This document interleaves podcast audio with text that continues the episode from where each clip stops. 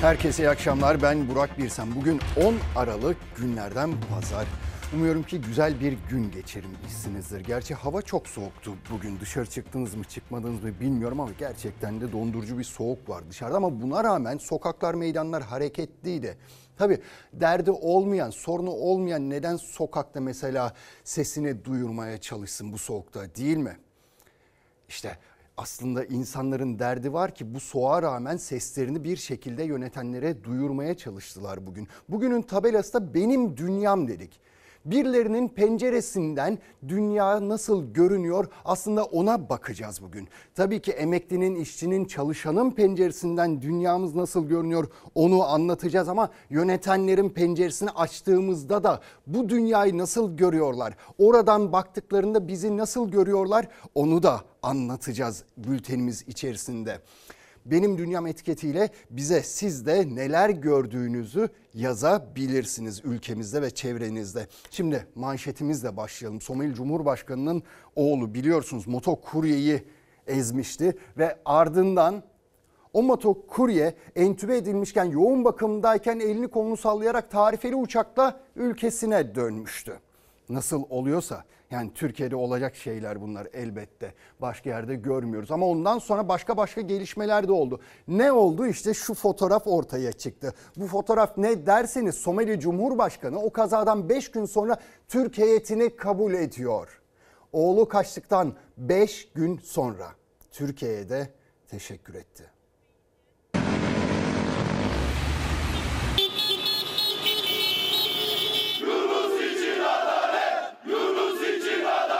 Somali Cumhurbaşkanı'nın oğlunun karıştığı trafik kazası ile ilgili olarak kaza sonrası olay yeri incelemesi ve ilk kusur değerlendirmesini yapan polis memurları hakkında adli soruşturma başlatılmıştır. Türkiye'yi sarsan kazadan tam 10 gün sonra olay yerinde tutanak tutan polislere soruşturma açıldı. Somali Cumhurbaşkanı'nın oğlunun çarptığı motosikletli kurye olay yeri tutanağında kusurlu bulunmuştu. Oysa bu görüntüyle motosiklete konsolosluk aracının arkadan çarptığı anlaşıldı. Kazayı yapan Muhammed Hasan Şeyh Mahmut ise kurye hastanede yaşam yaşam savaşı verirken kaçtı. Oğlu kaçtıktan 5 gün sonra babasının Somali Cumhurbaşkanı'nın Türk Büyükelçi ve askerlerle işbirliği toplantısı yaptığı ortaya çıktı. Hasan Şeyh Mahmut, Somali Ulusal Ordusu'nun yeniden inşası ve eşşebap teröristleriyle mücadeledeki rollerinden dolayı kendilerine teşekkür etti. Somali Cumhurbaşkanlığı'nın teşekkür yazısı yayımladığı görüşme 7 Aralık'tan Türkiye'nin Mogadishu Büyükelçiliğinden bir heyetle Somali Cumhurbaşkanı'nın görüşmesinden. Kurye Yunus Emre Göçer'in 6 günlük yaşam savaşını kaybettiği günün ertesi günü. Somali Cumhurbaşkanı'nın oğlu olması ona bir ayrıcalık tanımaz.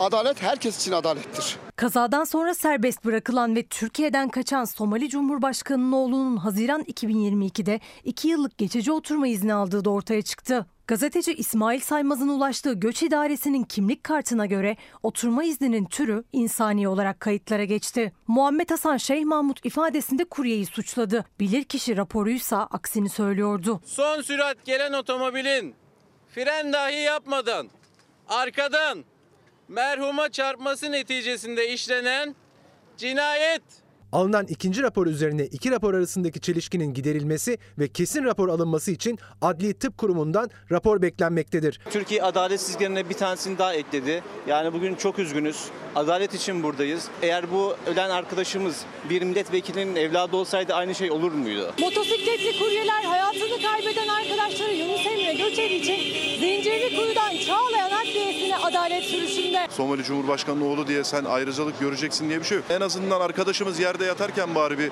başında bekleseydin, hastaneye götürseydin. Kurye Yunus Emre Göçer'in ailesi ve arkadaşları adalet için bir aradaydı. Adalet Bakanı da uluslararası prosedür dahil tüm süreç titizlikle işletilmekte dedi ama 2 Aralık'ta ülkesine dönen kaçtıktan günler sonra 8 Aralık'ta yakalama kararı çıkartılan Muhammed Hasan Şeyh Mahmut ortada yok. Evet o çocuk ortada yok. Peki o görüşmede neler konuşuldu acaba? Sadece işte askeri işbirliği vesaire Somali'ye Türkiye'nin yaptığı yardımlar için mi teşekkür etti o çocuğun babası Türkiye'ye? Herhalde açık açık çocuğu ülkesine döndüğü için teşekkür edemez ama işte insan aklına bu da geliyor. Çünkü olaydan 5 gün geçmiş. Artık aşağı yukarı Türkiye'de her şey belli olmaya başlamış. Kimin ne olduğunu, ne şekilde bu kazanın olduğunu Artık insanlar da biliyor. Hatta yetkililer bizden daha önce daha iyi bir şekilde her şeyi biliyorlardır. Peki Sayın Büyükelçi hiç mi dile getirmedi? Hiç mi sormadı Somali Cumhurbaşkanı'na? Sizin oğlunuz bir kazaya karıştı. Bunun sonucu ne olacak? Eğer ölümlü bir ölürse o kişi, kurye hayatını kaybederse çocuğunuzu Türkiye'ye iade eder misiniz? Adalete teslim olsun dedi mi acaba? Demediyse ondan sonra bu diyalog kuruldu mu? Kurulmadıysa neden kurulmadı? Hani büyük devletiz, şöyle devletiz, böyle devletiz diyoruz ya karşımızdaki Somali. Kusura bakmayın. Hani küçümsüyor diyeceksiniz belki ama kusura bakmayın Somali'den bahsediyoruz. Büyük devletseniz onun da gereğini yapmanız gerekiyor. O çocuğu buraya getirip adalete teslim etmeniz gerekiyor. Yoksa bu şekilde el pençe divan karşısında durmakla olmuyor büyük devlet. Şimdi siyasete bir bakalım. Siyasette dün MHP'de ufak çaplı bir kriz vardı aslında. Şimdi Saffet Sancaklı eski MHP Kocaeli milletvekili yerel seçimler yaklaşıyor biliyorsunuz. İddia şu ki Saffet Bey dün haberimizde de aktarmıştık size. Demiş ki Kocaeli'de işte AK Parti bize bir belediye versin. Vermezse ben çalışmam bu şekilde. Hani Kocaeli için, MHP için bu şekilde çalışmam dediği ileri sürülmüştü. Ve ardından tabii bu Devlet Bahçeli'nin pek fazla hoşuna gitmedi. Kendisi bir açıklama yaptı. Ondan sonra da ya açıkçası git dedi Saffet Sancaklı'ya. O da gitti. Milliyetçi Hareket Partisi yancı değildir, ufakçı değildir, ulufeye talip değildir. Tanıyorum. Herkes mesajı aldı ve anladı. Milliyetçi Hareket Partisi üyeliğinden yerel seçim sürecinde Cumhur İttifakı'nı ve partimizi her türlü tezvirat ve spekülasyondan uzak tutmak gayesiyle Sayın Genel Başkanımızın talimatı doğrultusunda istifa ediyorum. Devlet Bahçeli ile kendisini karşı karşıya getiren sözlerinden saatler sonra Kocaeli Milletvekili Saffet Sancaklı MHP'den istifa etti. Bahçeli her konuşmasında Cumhur İttifakı'nı sahiplenirken Saffet Sancaklı'nın Kocaeli özelinde ittifakı hedef alan sözleri MHP'yi dalgalandırdı. Bu dönem MHP'ye en azından bir belediye vermezlerse beni seçim sürecinde ve seçim çalışmalarında Kocaeli'nde göremezler. Cumhur İttifakı Kocaeli'nde en az 4-5 belediye kaybeder. Bu sefer umdukları gibi olmaz. Futbol hayatında 3 büyük kulüpte oynama geleneğini siyasette de mi sürdürmek istiyor? Tercih kendisinindir. Sancaklı yerel seçimde memleketi Kocaeli için belediye başkanlığı beklentisini dile getirerek rest çekmişti AK Parti'ye. Ama o rest Bahçeli'den döndü. Önce Semih Yalçın istifasının istendiğini duyurdu. Ardından Sancaklı o isteğe uyduğunu. Im Namen der gesamten Türkei. Yerel seçimlerde gözlerin çevrildiği CHP'de ise Genel Başkan Özgür Özel Almanca konuşmasıyla dikkat çektiği Almanya Sosyal Demokrat Partisi SPD'nin kongresi, Alman şansölyesi ve İspanya Başbakanı ile yaptığı görüşmelerin ardından Türkiye'ye döndü. Almanya yoluna çıkmadan önce İzmir bilmecesi için de konuşmuştu. Üç büyükşehir adayımız dışında kimseye verilmiş herhangi bir sözüm yok. İzmir'e dair mevcut başkanla ilgili memnuniyet anketi yapılıyor. Mevcut başkan aday olacaksa ilan edeceğiz. Eğer olmayacaksa da başka aday adayları arasında bir anket çalışması yapacağız. Bir şaiben bir usulsüzlüğüm, yanlış uygulamam, partimizin ideolojisiyle, kurumsal kimliğiyle çatışan bir şeyim var mı? Yok.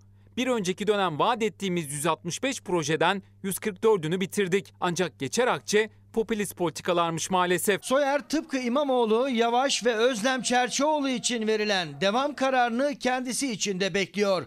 Aday adaylığı başvurusunu da yaptı. Özelse anketi işaret etti. İzmir için Muharrem İnce'den de uyarı var. Ben İzmir konusunda CHP'yi uyardım. İzmir'i çantada keklik görüyorlar ama bu kez İzmir öyle çantada keklik falan değil. Yanlış bir adayla İzmir'i kaybederler. İnce uyarılarının yanında muhalefetle de görüşme turuna çıkıyor. Yeni haftada Özel ve Akşener'le buluşması bekleniyor. Meral Hanım siyaseti iyi bilir aslında. Ona da söyleyeceğim şu. Kilit yerlerde inat etme tavsiyesinde bulunacağım. Bu lider duruşu değildir. O partiye bunu tavsiye edeceğim.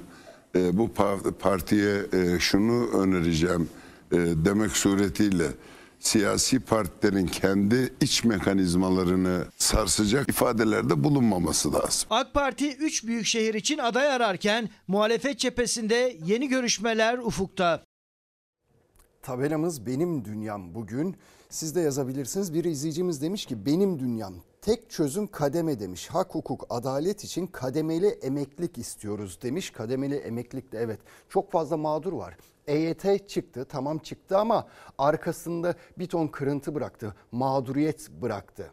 Onların da giderilmesi gerekiyor. Onlardan bir de kademeli emeklilik. Aslında bu geleceğimiz için çok önemli. Onu çözmesi gerekiyor meclisin. Birazdan tabii EYT'nin yol açtığı staj mağdurları var. Onlara da geleceğiz ama önce emeklilerle bir başlayalım. Onların penceresinden baktığımızda bu dünya nasıl görünüyor? Ona bir bakalım. Emekliler 7500 lirayla yaşam mücadelesi veriyorlar. Hayatta kalmaya çalışıyorlar Türkiye şartlarında bu enflasyonist ortamda. 7500 lira. Bakın söz verildiği halde iktidarın seçimlerden sonra zam yapmadığı tek onlar kaldı. 10 milyon civarında emekli 7500 lira paraya mahkum edildiler ve yarın Türkiye Büyük Millet Meclisi'nde bütçe görüşmeleri başlayacak. Ve Türkiye'nin dört bir yanından gelen emekliler bir umutla Ankara'da toplandılar. Emekliler meclisi son kez uyardı.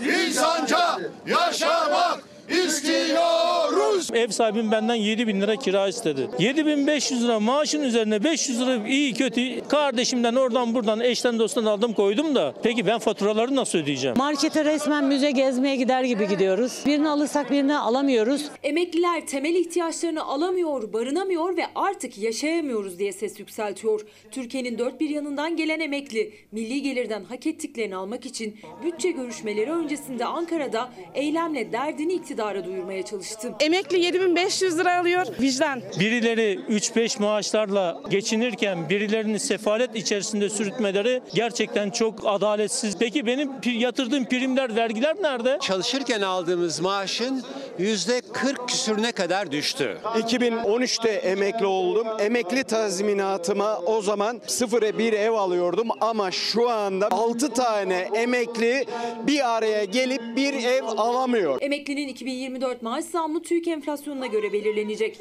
Temmuz'dan Kasım'a 5 aylık enflasyon şimdilik %33,65. Bizi enflasyon farkı ödeyerek kandırmayın. Milli gelirden payımıza düşeni devlet kendisi açıklıyor. Biz onu istiyoruz. Yoksulluk sınırının üzeri olan 46 bin lira üstü 50 bin lira emeklere zam istiyoruz. Açlık sınırının 14 bin lirayı geçtiği Türkiye'de kök maaşı 7500 liraya tamamlanan emekliler insanca yaşamak istiyoruz diyerek Ankara'da Anıt Park'ta toplandı. Hükümetin bize reva gördüğü açlığı, sefaleti protesto ediyoruz. emek vermiş, vatanını, milletini, çocukları, tüm ülkesini seven bir öğretmenin asgari ücretin altında emekli aylığı alması bence utanç verici ve ben geçinemiyorum. Bir avuç kömür için bir ömür veren maden emekçisi. Ve ben şoförlük yapıyorum. Dolmuşçuluk yapıyorum. Açlık sınırının bile yarısında bir ücretle yaşamaya mahkum edenlere karşı mücadele veriyoruz. DİSK Genel Başkanı Arzu Çerkezoğlu gibi CHP Genel Başkan Yardımcısı Gamze Taşçıer de emeklilere destek için alandaydı. Yarın mecliste bütçe görüşmeleri başlayacak. Emekliyle ilgili tek bir düzenleme dahi yok. Geçinmekte zorlanan, borcu çok olan 18.854 emekliye dördüncü kez 1000 lira ödeyen Ankara Büyükşehir Belediyesi de kış gününde eylem yapan emeklilere ücretsiz sıcak çorba dağıtarak destek oldu. Emekliler haklarını aramaya devam ediyor. Maaş artışlarında tek bir istekleri var. İnsanca yaşamak. Slogan AKP döneminde 20 yıldan beri atılıyor. İhtiyaç var mıdır? Gerek var mıdır? Bunun hakkı değil midir insan yaşamak? Bir emek çekmiş, vergisini vermiş. Bugün 10 Aralık aslında Dünya İnsan Hakları Günü. Peki ülkemizde insanca yaşayabiliyor muyuz? Ya da kaçımız ülkemizde bu ülke topraklarında insanca yaşayabiliyoruz? Çok manidar değil mi? Onu da düşünmek gerekiyor ama yardıma muhtaç bir toplum haline gelmeye başladık. İşte emeklinin penceresinden baktığınız zaman durum böyle. Yardımlarla ayakta durabiliyor birçoğu. Ankara Büyükşehir Belediyesi çorba dağıtmış o eylem sırasında emeklilere. Başka şeyler de yapıyor. Mesela emeklilere destek kampanyası başlatmıştı 4 ay önce. 4 ayda 3 katına çıktı başvurular. Ne kadar olmuş? Eylül'de 6100 emekliye destek yardımı, ayda 1000 lira destek yardımı yapıyorlarmış Ankara Büyükşehir Belediyesi. Aralık ayında 18.854 emekliye ayda 1000 lira destek yardımı yapmaya başlamış. Yazık günah emeklileri bu noktaya getirmeyin, yardıma muhtaç hale getirmeyin ama sadece emekliler değil. Sadece Emeklerin gözünden baktığımız zaman görün istedim. Dünya bu şekilde işte. Ama bizi yönetenlerin gözünden bakacak olursak mesela Maliye Bakanı Mehmet Şimşek'in gözünden dünyaya bakacak olursak mesela Mehmet Şimşek'in dünyası nasıl? Toz pembe. Orada dünya çok güzel, orada her şey çok güzel. Bakın Mehmet Şimşek'e göre yatırımcı güveni arttı Türkiye'de. Risk primi yükseldi. Ondan sonra rezervler güçlendi. Kur oynaklığı azaldı. TL'de kan kaybı durdu. Hadi bakalım. Kur oynaklığı azaldı. TL'deki kan kaybı durdu. 14 Mayıs'ta yani seçimlerden önceki son iş gününde dolar kuru 19,5 liraydı. Bugün 29 lira. Yani tam %50 artmış. Kan kaybı daha ne olacak? Hazine ve Maliye Bakanı Mehmet Şimşek Haziran ayı başında dümenine geçtiği ekonominin gidişatına yönelik rakamlar verdi. Parlak bir tablo ortaya koydu. Güven arttı, risk primi düştü, döviz kurunda oynaklık azaldı dedi. Muhalefetin ekonomi yönetimi için hazırladığı karne ise kırıklarla dolu. Bakan Şimşek TL'deki kan kaybının artık durduğunu söylüyor ama muhalefet aynı görüşte değil. Göreve geldiği Haziran başından bu yana %50 civarında Türk lirasının değer kaybettiğini hatırlatıyor ve bunun devam edeceğini de ekliyor. 19'dan 29'a çıkan bir döviz kuru, dolar kuru söz konusu. İktidar seçimlerden önce kurları böyle baskılamayı tercih eder ve devam ettirirse döviz tarafında bir Evet. enerjinin seçim sonuna kadar biriktiğini e, düşünüyorum ben. 14 Mayıs seçimlerinden bir gün önce 19'lar seviyesindeydi dolar kuru. Seçim sonrası Mehmet Şimşek'in 4 Haziran'da göreve gelmesiyle birlikte 20'lerden başlayarak yükseldi ve 30 lirayı zorluyor. Bakan Şimşek iktidara yakın Sabah gazetesine verdiği röportajda uyguladıkları ekonomi politikalarının yabancı yatırımcılara ve kredi derecelendirme kuruluşlarına güven verdiğini dile getirdi. Mehmet Şimşek'in yani yatırımcı güveni oluştu diyerek övündüğü şey çok yüksek faizle gelip hani böyle vur kaç yapacak yabancıların gelmesinden bahsediyor. Çok kısa vadeli hemen gelecek faizini alacak çıkacak. Uyguladığımız politikalarla yatırımcı güveni arttı, risk primi düştü, rezervlerimiz güçlendi ve kur oynaklığı azaldı. Bir ekonomiye asıl güvenin göstergesi yabancıların gelip bu ülkede fabrika kurmaları, başka yatırımları gerçekleştirmeleri, buradan istihdam yaratmaları, üretim yapmaları, vergi ödemeleri. Bakan Şimşek ekonomideki iyileşmenin göstergelerinden biri olarak Merkez Bankası'nın döviz rezervlerindeki artışı gösterdi. Brüt döviz rezervinin 140 milyar doları aştığını söyledi. Muhalefet ise borç ve yükümlülük hanesindeki rakamları hatırlattı Şimşek'e. Brüt rezervler Mayıs sonundan bu yana 41.7 milyar dolar artarak 140.1 milyar dolarla tüm zamanların en yüksek seviyesine çıktı. Evet şu anda 140 milyar dolar tüm zamanların rekoruymuş. E, tü- bunun karşılığında borçta 190 milyar dolar. Onu nereye koyacaksınız? Bizim böyle bayram etmemizi gerektirecek bir e, döviz e, varlığından söz etmemize imkan vermiyor. Şimdi elbette tabii yeni ekonomi yönetiminin yaptığı iyi şeyler var. Olabilir ama yeterli midir? Hayır. Ve sadece ve sadece kendi bakış açılarıyla görmeleri yanlış olup biteni. İşte Mehmet Şimşek buraya sıralamış. O kendi dünyası. E ben size yurttaşın dünyasını da göstereyim o zaman. Kusura bakmayın sizin dünyanızı alt üst etmek istemem ama gerçek şu. Yurttaşın gerçeği bu. Hani siz diyorsunuz ya kur oynaklığı azaldı. Azalmış hali bu mu? Siz göreve 1 Haziran'da başladınız. Dolar 20 lira 77 kuruştu. 10 Aralık 28 lira 90 kuruş. Kur oynamıyor diyorsunuz yani. Euro 22 liradan fazla 22.18'di 31 lirayı aşmış vaziyette ve gram altın 1315 liraydı 1866 lira olmuş. Daha ne kadar oynaklık olması gerekiyor oynamaması sizin için ve kan kaybı TL'de kan kaybı durmuş hali bu mudur? Dünyanızı dediğim gibi alt üst etmek istemem ama hayatında belli gerçekleri var. Ona göre hareket etmelisiniz ve kelime oyunlarına gerek yok. İcraat gerekiyor ve insanlar size en çok neyle hatırlayacak biliyor musunuz? O yaptığınız çok büyük vergi zamlarıyla hatırlayacaklar. MTV'yi iki katına çıkartmanızla, ÖTV'yi, KDV'yi yükseltmenizle hatırlayacaklar maalesef. Şimdi gelelim bir başka mağdur kesime. Onlar da işte staj ve çırak mağdurları, çıraklık mağdurları EYT çıktı ama onları kapsamıyordu. Onlar da bugün seslerini yükselttiler. Peki seslerini duyan var mı?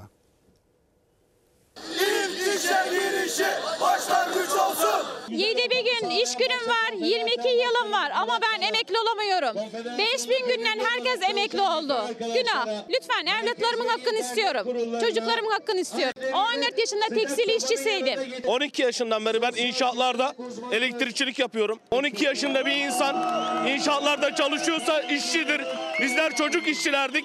SSK'mız geçiyor dedi büyüklerimiz. İnşaatta çalışmaya başladığında 12 yaşındaydı Metin Simavlı ama çıraklığa başladığı tarih sigorta girişi sayılmadı, emekli olamadı. Onunla aynı mağduriyeti yaşayan, EYT yasasında yer bulamayan binlerce staj ve çıraklık mağduru İstanbul'da buluştu. Bunu pazardan almadım. Ben torna çırağıydım. Ben bunu manavdan mı aldım ya? Bana bir söylesin. Zoruma gidiyor ya. Bir senede psikolojim bozuldu. Bize bu kartlar verilirken sizin işe girişiniz yapıldı, sigortanız başlandı dendi. Bu sorunun yerel seçime kadar çözülmesi gerekiyor. Hepsinin elinde sigorta, sicil kartları var. Kimi tornacıda, kimi inşaatta çalıştı ve çocuk denilecek yaşta alın teri döktüler ve bugün Kartal Meydanı'nda tek istekleri pankartta yazdığı gibi staj ve çıraklık SGK başlangıcı sayılsın. Nedir bu E harfinin anlamı? Emeklilikte Staj çıraklık. Staja takılanlar. Mezarda emeklilik istemiyoruz. Staj ve Çıraklık Sigortası Mağdurları Federasyonu'nun çağrısıyla emeklilik hakkı için iki çocuğunu alıp Zonguldak'tan İstanbul'a gelen 43 yaşındaki Murat Özcan'da demir çelik fabrikasında staja başladığında 17 yaşındaydı. Prim gününü tamamladı. Emekli olabilmek için tüm şartları oluştu ama SGK'ya bildirilen stajyerlik girişi sigorta girişi olarak sayılmadı. Emeğin başkenti Zonguldak'tan geldiniz efendim. Hoş geldiniz. 98 staj mağduruyum. 7000 primim var. Şu an çalışmak zorundayız. Zaten aldığımız emekli maaşı da kimseye burada yetmeyecek ama Türkiye'nin dört bir yanından staj ve çıraklık mağdurları Kartal Meydanı'nda buluştu ve dev Türk bayrağı açarak seslerini duyurmaya çalışıyorlar. Bunu bize ilk verirken öğretmenimiz öyle bir anlattı ki siz yaşlılarınızdan daha erken yaşta iş hayatına atıldınız. Siz onlardan daha şanslısınız. 7500 primim var. Sen 17 yıl daha çalış diyor. Biz buna karşıyız. Sayıları 300 bine ulaşan staj ve çıraklık sigortası mağdurları hakkını alana dek ses yükseltmeye kararlı. Gazi Meclisimize buradan Kartal'dan Ankara'ya sesleniyoruz. Bu kanunu bir an önce çıkarın. Bu mücadele bu kanun çıkana kadar sürecek. Evet şimdi deprem gerçeğini unutmamamız gerekiyor. Zaten uzmanlar da hatırlatıyorlar. En son işte Naci Hoca ne demişti? Her an İstanbul depremi, Büyük İstanbul depremi olabilir demişti. Yani elimizi çabuk tutmamız gerekiyor. Elimizi çabuk tutmalıyız da hep bir şeylere takılıyoruz. Hep birileri takoz koyuyor önümüze nedense. Mesela şimdi İstanbul Bakırköy'de kentsel dönüşüme girecek bazı binalar, bazı yerler kentsel dönüşüme girecek de ev sahiplerinden müteahhitler şu anki projeye uygun olarak haklı olarak para istiyorlar. Ve az buz değil 1 milyon 2 milyon para istiyorlar oturan ev sahiplerinden. Bu devirde kim cebinden çıkartıp 1 milyon 2 milyon nakit parayı verir ya? Veremezler emeklisi, işçisi, memuru kimse veremez. Kusura bakmayın AK Partili bürokratlar gibi kimse 3-5 yerden maaş almıyor bu ülkede. Onlar veremezler. Peki İstanbul Büyükşehir Belediyesi'ne gidiyor bu projeler. İstanbul Büyükşehir Belediyesi'nde de Cumhur İttifakı'na takılıyor. Ya muhalefet yapmak için muhalefet yapıyor onlar da. Sadece istedikleri ne biliyor musunuz? Bir kat fazla çıkalım istiyorlar. Müteahhit bir kat fazla çıksa ev sahibinden o 1 milyon 2 milyon para çıkmayacak cebinden. İşte biz de diyoruz ki hadi samimiyseniz bir kata daha müsaade edin. İBB meclisi duy sesimizi. İBB'nin Şehir Planlama Müdürlüğü tarafından yapılan bir plan var. Artı bir katı veriyordu. Bu planı siyaset değiştirdi. Yani siyasi çoğunluk değiştirdi. Bina küçülüyor.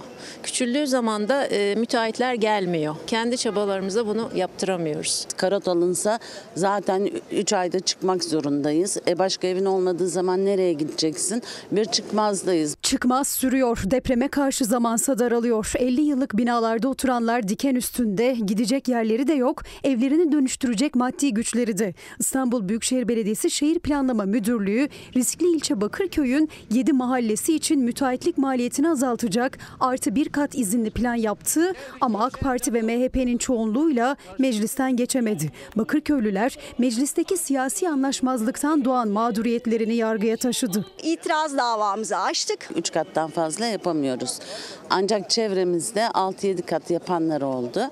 Bunlar da imar barışından faydalanıp binalarını yasal getirdiler. Biz dürüst vatandaş olarak öyle bir şey yapma yoluna gitmediğimiz için şimdi müteahhitler bizden 3 ila 4 milyon lira para istiyorlar. Biz apartmanda hepimiz emekliyiz. Sahilinde çok katlı binaların yükseldiği ve artık ağaçlar arasından bakıldığında eskisi gibi denizin görülmediği noktalardan birindeyiz. Burası İstanbul Bakırköy. Aynı zamanda beklenen Büyük İstanbul depreminde en riskli ilçelerin başında yer alıyor. Boş alanlarda işte bu binalar yükselirken mevcut binalar yaşlandı ve çürüdü. Acilen dönüşmesi gerekiyor ama karşılarına çıkan milyonlarca liralık maliyetin altından kalkamıyor Bakırköy'ün dar gelirlisi ve özellikle emeklisi. En hızlı ve en e, uygun fiyatı veren e, Kiptaş. Kiptaş. Kiptaş'ta e, müracaat ettik. 24 bin lira kadar bir metrekare fiyatı var dediler. Apartman sakiniyle görüştüm. Fakat bu haliyle bile mevcut yüksek olduğu için seçimlerin ve artı bir kat olayının beklenmesi istendi. Şu an için en düşük metrekare fiyatı 24 bin lira dönüşümde. 100 metrekare bir daire için 2 milyon 400 bin lira maliyet demek. Günden güne de bu maliyet artıyor. Ödeyemeyiz. Bir arkadaşım başına geldi. İkinci takside ödedim, üçüncü takside ödeyemedim ve evimi satıyorum dedi. Bir yerde tıkanacağız. Maliyetin altından kalkamayanlar ya ölümü göze alacak ya da göç edecek. Yeni kentsel dönüşüm yasası da yeni rezerv alanlarıyla işte bu göçü mecbur hale getirecek uzmanlara göre. Özellikle de Bakırköy gibi birinci deprem kuşağındaki bir bölgede riskli yapıların da çok fazla olduğu, riskli alanların da bulunduğu bir alanda rezerv alan doğrudan böyle bir bahaneyle kullanılmaya açıktır. Torba yasa şeklinde çıktığı için bunu ancak milletvekillerinin Anayasa Mahkemesi'ne taşıması gerekiyor. Halkın vekili duy sesimizi. İşte muhalefet yapmak için muhalefet yapmayacaksınız. İnsanlara bakacaksınız. Şimdi 4 kat izni veriyorsunuz ama karşı tarafta 20 metre ileride bir bakmışsınız rezidans 20 katlı rezidans dikilmiş. Ya elinizi vicdanınıza koyun. Adam diyor ki 5. kat, kata müsaade edersen diyor cebimden bak işte para çıkmayacak diyor ya da cüzi bir miktar çıkacağız diyor. Hayatı biraz kolaylaştırın ve deprem gerçeğini unutmayın lütfen. Şimdi bir başka yere gideceğiz Esenyurt'ta İstanbul'a konut mağdurları. Dile kolay 14 yıldır evlerini teslim alamadılar. Aldığımda 29 yaşındayım, bekardım. Şu an 43 yaşındayım. Burayı alıp da görmeyen insanlar var. Biz genç aldık, yaşlandık. Torunlarımızın, çocuklarımızın hayalleriyle oynadılar. 50 yaşında aldım, 65 yaşıma geldim yavrum. İnsan bakıyor, binalar çürüdü. Varımızı, yoğunumuzu, altınlarımızı bozdurduk. Tüm birikimlerini yatırdılar. 14 yıldır evlerine kavuşamadılar. Sahibi olduğu dairede oturmaya ömrü yetmedi kimisinin. Geride kalanlarsa hala kirada oturuyor. Bitirilmeyen inşaatı izliyor. Evler gözlerinin önünde çürüyor. 14 yıldır bir daire aldık. Daire mi aldık, başımıza dert mi aldık? Yani bizi hasta ettiler. Devletimizin bizi görmesini, duymasını istiyoruz. Yıllar önce yapılan 3300 dairelik konut projesi bir yanda duruyor. Evler olduğu yerde çürüyor. Bir yanda da o evlerin sahipleri aslında 2012 yılında kendilerine teslim edilmesi gereken evler hala teslim edilmediği için yıllardır hak mücadelesi veriyorlar ve bir kez daha mağduriyetlerini duyurabilmek için ses yükseltiyorlar. Mağdurlar burada, yetkililer nerede? Burada ortalama 250 milyon dolar para toplandı. Bu evleri yapmak için ortada ev yok, paralarımız yok. 27 milyon dolar da KDV adı altında para toplandı. Devletimize KDV yatırılmadı ve bu KDV de ortada yok. İstanbul Esenyurt'ta bu sitenin müteahhidi daire sahiplerinden yüz milyonlarca dolar topladı. İnşaatı tamamlayamadığı için 600 milyon liralık da kredi çekti. Belediye ile anlaşmazlık yaşandığı 15 Temmuz darbe girişiminin ardından TMSF inşaata bir süre el koydu. Mağdurların mağduriyeti katlandı. 2009'dan beri bekliyoruz. Paramızı peşin verdik. TMSF aldı. TMSF tekrar buna devretti. Tekrar da toplu para istiyor bizden. Yani Mağdur Parası istiyor. tekrar ödediğimiz evlere tekrar toplu para istiyor. Site şirkete geri verildi ama müteahhit projeyi bitirmiyor. Tapularına rağmen hak sahipleri beklemeye devam ediyor. Sadece suçumuz, sorumluluklarımızı yerine getirerek bir ev almış olmamız ama ne evimiz var, ne paramız var. Tapularımız var. 7 senedir vergi ödüyoruz ve evimizin alamıyoruz. Bir an önce yasanın çıkmasını istiyoruz. Ne paraları ödendi ne de daireleri teslim edildi. Yıllardır bir çivi bile çakılmadı. Sahibi oldukları evler bir yanda çürümeye devam ederken mağdurlar o evlerin vergisini ödüyor. Cumhurbaşkanı Erdoğan'a onun sözüyle vicdan nerede diye seslendiler. Cumhurbaşkanımıza sesleniyorum buradan. Nerede vicdan diyordu ya. Siz neredesiniz vicdan nerede? Giresun'da polisler ve bekçiler bir oldu, bir genci öldüresiye dövdü. Acımıyorlar lan. Müvekkili yerde elleriyle, tekmeleriyle ve e, üzerlerinde bulunan coplarla defalarca vuruyorlar. Job, tekme, yumruk. Biri durdu, diğeri başladı. Yere yığılana kadar dayak yedi Yılmaz Neciboğlu. İddiaya göre akaryakıt istasyonunda meydana gelen bu şiddetin gerekçesi gençlerin arabada yüksek sesle müzik dinlemesi. Bir genci ölümüne dövenlerse gece bekçileri ve polisler. Sebebi müvekkilin ve arkadaşlarının araçta yüksek sesle müzik dinlemeleri. Bundan sonra araba yaparlar. Bayıldı oğlum. Hala vuruyor oğlum. Bayılmadı kalkıp gide vuruyor. İmaj gide vurmaya başladı. Görüntüler Giresun merkezdeki bir akaryakıt istasyonunda kaydedildi. Tarih 25 Kasım saat gece yarısı. Yılmaz Neciboğlu aracıyla yakıt almaya geldi. O sırada bekçiler ve polisler istasyondaydı. İddiaya göre yakıtı aldıktan sonra müziğin sesini açıp gittiler. Bir süre sonra arkadaşlarıyla yeniden geldiler.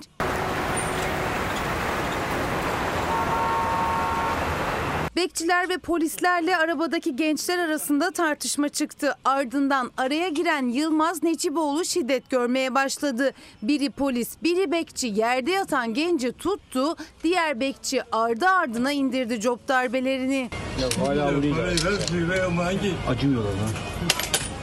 Bir süre yerde hareketsiz yatan Necipoğlu tutunup doğrulmak istediği anda yeniden başladı şiddet. Dayak yetmedi, yüzüstü yere yatırdılar, ters kelepçe yaptılar. Sonra da gözaltına aldılar. Yılmaz Necipoğlu da güvenlik kameralarının an be an kaydettiği bu görüntülerle kendisini ölümüne döven bekçi ve polisler hakkında suç duyurusunda bulundu. Görüntülerde ve tanık beyanlarında eylemleri e, açık ve net bir şekilde sabit olan görevliler ve memurlar hakkında şikayetimizi yaptık. Görevli memurlar ve bekçiler hakkında herhangi bir işlem bizim bildiğimiz kadarıyla yapılmıyor. Evet Seçil Erzan dosyasına bakacağız şimdi. Yaptıkları, yaşattıkları inanılır gibi değil çünkü. Ve her geçen gün tekrar yani yeniden soracağımız sorular ortaya çıkıyor. Başka başka sorular gündeme geliyor. Mesela sonuncusu şu. Denizbank'ın avukatları Erzan'ın avukatına hangi evrağı teslim etti? Vermiş olduğumuz Moji'nin ve Nazlı'nın senedinde her ikisinde hiçbir çıkarı yok. Senden çok rica ediyorum. Onların senetlerine ilgili lütfen hiçbir şey yapma. Tehditle evinden alınıp araca bindirilen boş bir arazide video çektirilen Seçil Erzan'ın o videoda koruduğu kişi Moji yani Moştapa Hakani. İran asıllı 18 yıldır Türkiye'de yaşıyor. Eşi Seçil Erzan'ın üniversiteden arkadaşı. İddiaya göre Erzan'ın tefecilerden aldığı milyonlarca liraya karşılık senede imzayı o attı. Seçil Erzan'a zorla çektirdiği iddia edilen bu videoyla gündeme gelmişti ama bir de Denizbank'ın teftiş kurulu raporuna Erzan'la telefon görüşmesinin kaydı girdi. Muji sen bagaja koy sonra bana anahtarı bırakırsın çaktırmadan. Ben hemen senin arkandan çıkarım. Moji bir kuruş para almadı. Seçil Erzan'ın bagaja ne koydurduğu bilinmiyor. Moji diye seslendiği Hakkani'nin yanıtları da. Çünkü Erzan Şubat 2022'de bankanın operasyon yöneticisiyle konuştuktan sonra telefonun kapandığını sandı. Sonrasında bu görüşmeyi yaptı. Geriye dönük incelemede bu konuşmaya da rastlandı. Teftiş raporuna girdi. Yüksek kar vaadiyle spor ve iş dünyasını milyonlarca dolar dolandırdığı iddiasıyla 226 yıla kadar hapsi isteniyor Seçil Erzan'ın. Bir sonraki duruşma 12 Ocak'ta ancak öncesinde ilk duruşmaya dair önemli bir iddia ortaya atıldı. Denizbank avukatlarıyla Seçil Erzan avukatlar arasında bir kağıt alışverişi oldu duruşmada gözümüzün önünde. Bunun da aslında araştırmaya muhtaç olduğu kanaatindeyiz.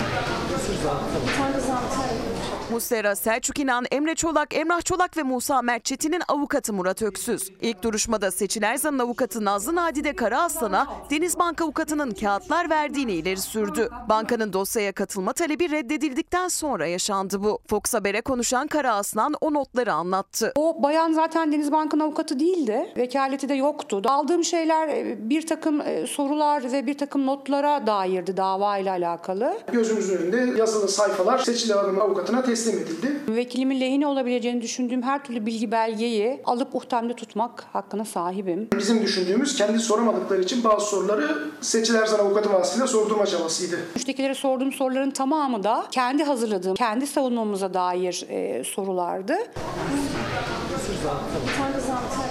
Yeni duruşmaya 48 saatten kısa süre kaldı. Mağdur sayısının ve dolandırıcılığın tutarının yükselmesi bekleniyor. 45 milyon dolar artı 15 milyon lira civarı bir dolandırılma tutarı söz konusu ama bu tutar sanırım çok daha yükselecek zamanla.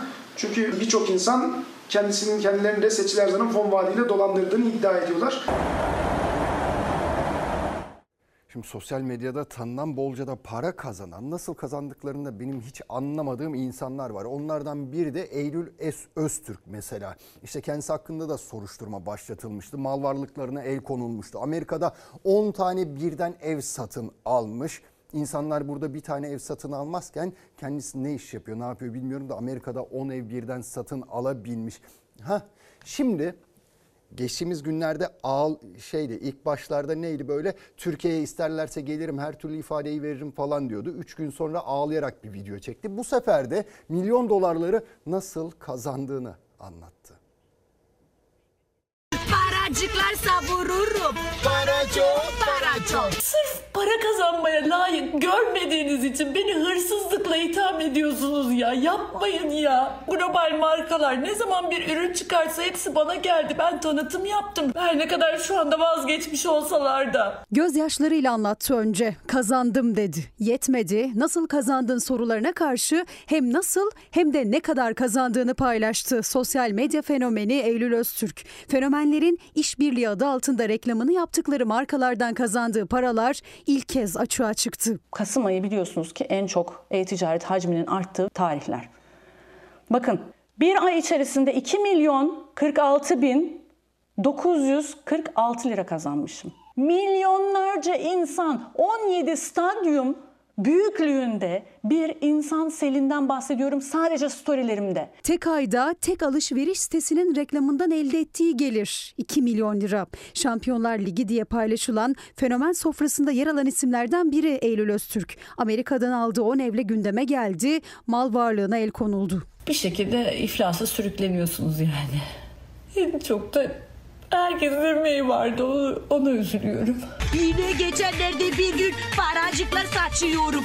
Kocişkom araba almış be havacıklar atıyorum. Bestelediği şarkılarla çektiği videolar ve parodileriyle ünlendi Eylül Öztürk sosyal medyada. Tiyatro ve dizilerde oynadı. Dilan Polat gibi adını taşıyan güzellik merkezleri ve kendi markasını kurdu o da.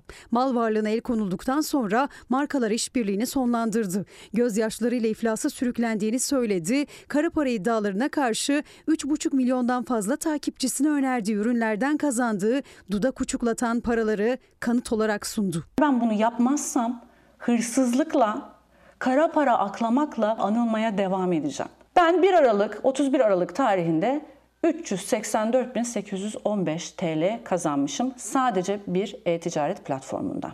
34 aylık asgari ücrete denk geliyor. Bazı aylardaki kazancı ise kendi deyimiyle hayalleri zorluyor. 1 Eylül 30 Eylül alakasız zamanlardan çektim.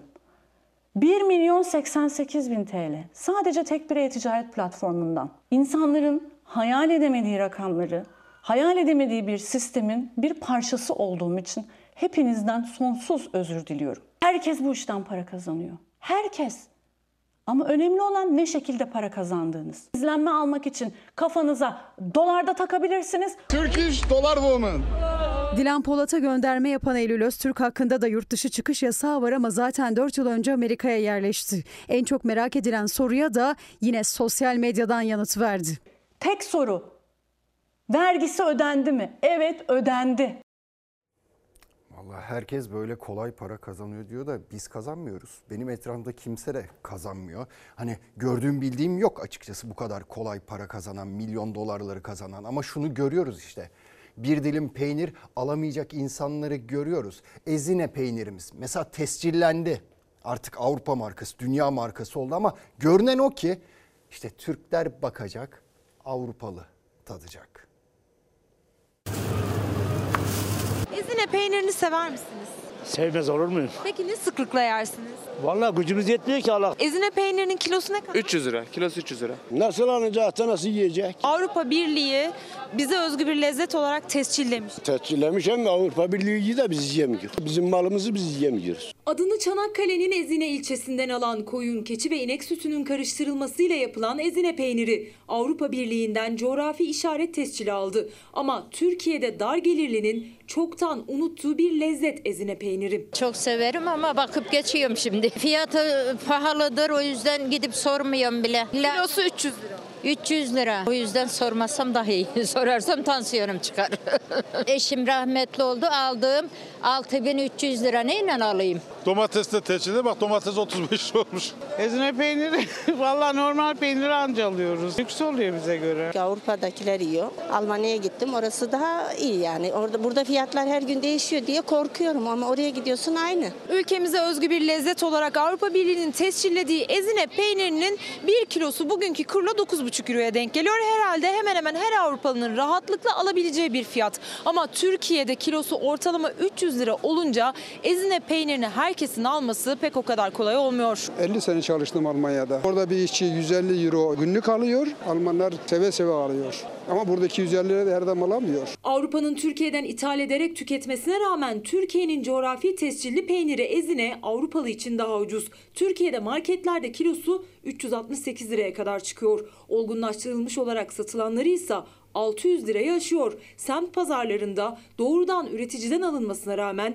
250-300 lira arasında değişiyor fiyatı. Normalde 350 lira. Burada biz 250 TL'ye satıyoruz pazarda. Şu anda 230 liraya bize geliyor. Teneke bazında aldığımız için daha hesaplı satıyoruz. Her şeyin en güzeli bizim ülkemizde ama bu hayat pahalılığı insanları bayağı zor duruma düşürüyor. Dünyaya açılan lezzetimiz ezine peyniri fiyatı nedeniyle Türkiye'de dar gelirli için unutulan bir lezzet artık. Ezineyi mümkün değil alamayız. Ezine peyniri Avrupa Birliği tarafından tescillendi bizim lezzetimiz olarak. Haklısınız da yiyemeyiz o kadar çok pahalı ezine. Önceleri yiyorduk. Damak zevkimiz değişti hanımefendi. Keşke değişmese ama değişti mecburen. Şunlara dünya parası verdik. Zonguldak'ta heyelan anne ve oğlunu aldı. Yukarıdan geldi başkanım berbat geldi. Zonguldak'ta bir ev heyelan altında kaldı. Anne oğlu kurtarmaya çalışırken ikinci heyelana yakalanan ekipler cam pazarının içinde kaldı. Akşamdan sabaha facianın adresi bu kez Zonguldak oldu. Gün ışığında anne oğlun cansız bedenlerine ulaşıldı. CHP'li Deniz Yavuz Yılmaz'ın felaket göz göre göre geldi dedikten sonra bir iddiası dikkat çekti. Hayatını kaybedenlerden Sait Çakar yaşanan yoğun yağıştan sonra burada heyelan olabileceğini ve hayatlarını bu evde kaybetme risklerinin bulunduğunu ifade edip yetkililerden yardım istiyor. Her ikisine de ulaşmışlar. Tam o çıkarma esnasında ikinci heyelan geliyor. 21 arkadaşımız yaralanmıştı. Şükürler olsun can kaybımız olmadı ikinci heyelanda. 48 saattir aralıksız yağış alan Zonguldak'ta akşam saatlerinde Asma Mahallesi'nde tek katlı ev heyelandan çöktü. 82 yaşındaki Perihan Çakar'la 51 yaşındaki oğlu Sait Çakar toprak altındaydı. Bölgeye sevk edilen ekipler anne oğula ulaşmaya çalışırken ikinci heyelan yaşandı. Bu kez 21 kişi için yürekler ağza geldi. Toprak, çamur bu kez onların üstüne düştü. Biraz sessizlik, biraz sessizlik. Çalışma anında aniden oradan ikinci program oldu. Orası karıştı bir anda. Kimin ne olduğu belli olmadı. Biz bile kendimizi zor kaybettik geldik. Kıl payı kurtardık. Çalışan arkadaşların üzerine ciddi bir heyelan düştü. Sinat duvarı temeli ile birlikte koparak arama kurtarma çalışması yapan ekiplerin üzerine geliyor. Evde herhangi bir sıkıntı yoktu yani. Hasta vardı felçli ona yol verdik. Yol verdikten sonra oldu. Duvar demek ağırlığından yol kaldırmadı. Heyelan'da annesi ve kardeşini kaybeden Yılmaz Çakar da yola dikkat çekti. Risk devam ederken aynı mahalledeki 14 ev boşaltıldı. 42 vatandaş bölgeden tahliye edildi. Gün ardında heyelanın ürküten tablosu CHP'li Deniz Yavuz Yılmaz'ın incelemeleri sırasında ortaya çıktı. Ekipler yeniden anne oğul için harekete geçti. Saatler sonra cansız bedenlerine ulaşıldı. Hortum ve fırtına çıktı. Biri çocuk, 6 kişi öldü.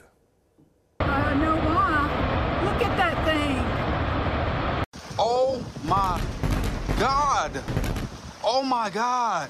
Dev hortumlar evlerin çatılarını uçurdu, elektrik hatlarını kopardı, arka arkaya patlamalar yaşandı. Oh my god! Amerika Birleşik Devletleri'nin Tennessee eyaletini şiddetli fırtına ve hortum vurdu. Kuvvetli rüzgarla birlikte ağaçlar devrildi, evlerin çatıları uçtu. Fırtına sırasında bölgede çok sayıda hortum oluştu. Hızla ilerleyen hortumlar elektrik hatlarını kopardı. Patlamalarla yükselen alevler çevredekilere korkulu anlar yaşattı. Oh my God. Oh my God. Oh my God. Hortumda birçok ev hasar gördü, otomobiller hurdaya döndü. 100 binden fazla kişi elektriksiz kaldı. Hortum nedeniyle şu ana kadar biri çocuk 6 kişi hayatını kaybetti, 23 kişi de yaralandı. Devam etmesi beklenen fırtına nedeniyle olağanüstü hal ilan edildi. Halka evden çıkmama çağrısı yapıldı. Şimdi genç bir Türk müzisyen Esin Aydıngöz kendisi Grammy ödülüne aday gösterildi. Onu duyurmak istedik buradan sizlere ve şimdiden kendisine başarılar diliyoruz ve reklam. Ana haber bültenimizin burada sonuna geldik. Bizden hemen sonra Kirli Sepeti var. Yeni bölümüyle ekranlarınızda olacak. Yarın akşam Selçuk Tepeli sizlerle olacak saat 19'da. Güzel bir hafta geçirmenizi diliyorum. Umarım yeniden buluşuncaya dek yüzünüzü güldüren güzel haberler alırsınız. Başkadır benim memleketim.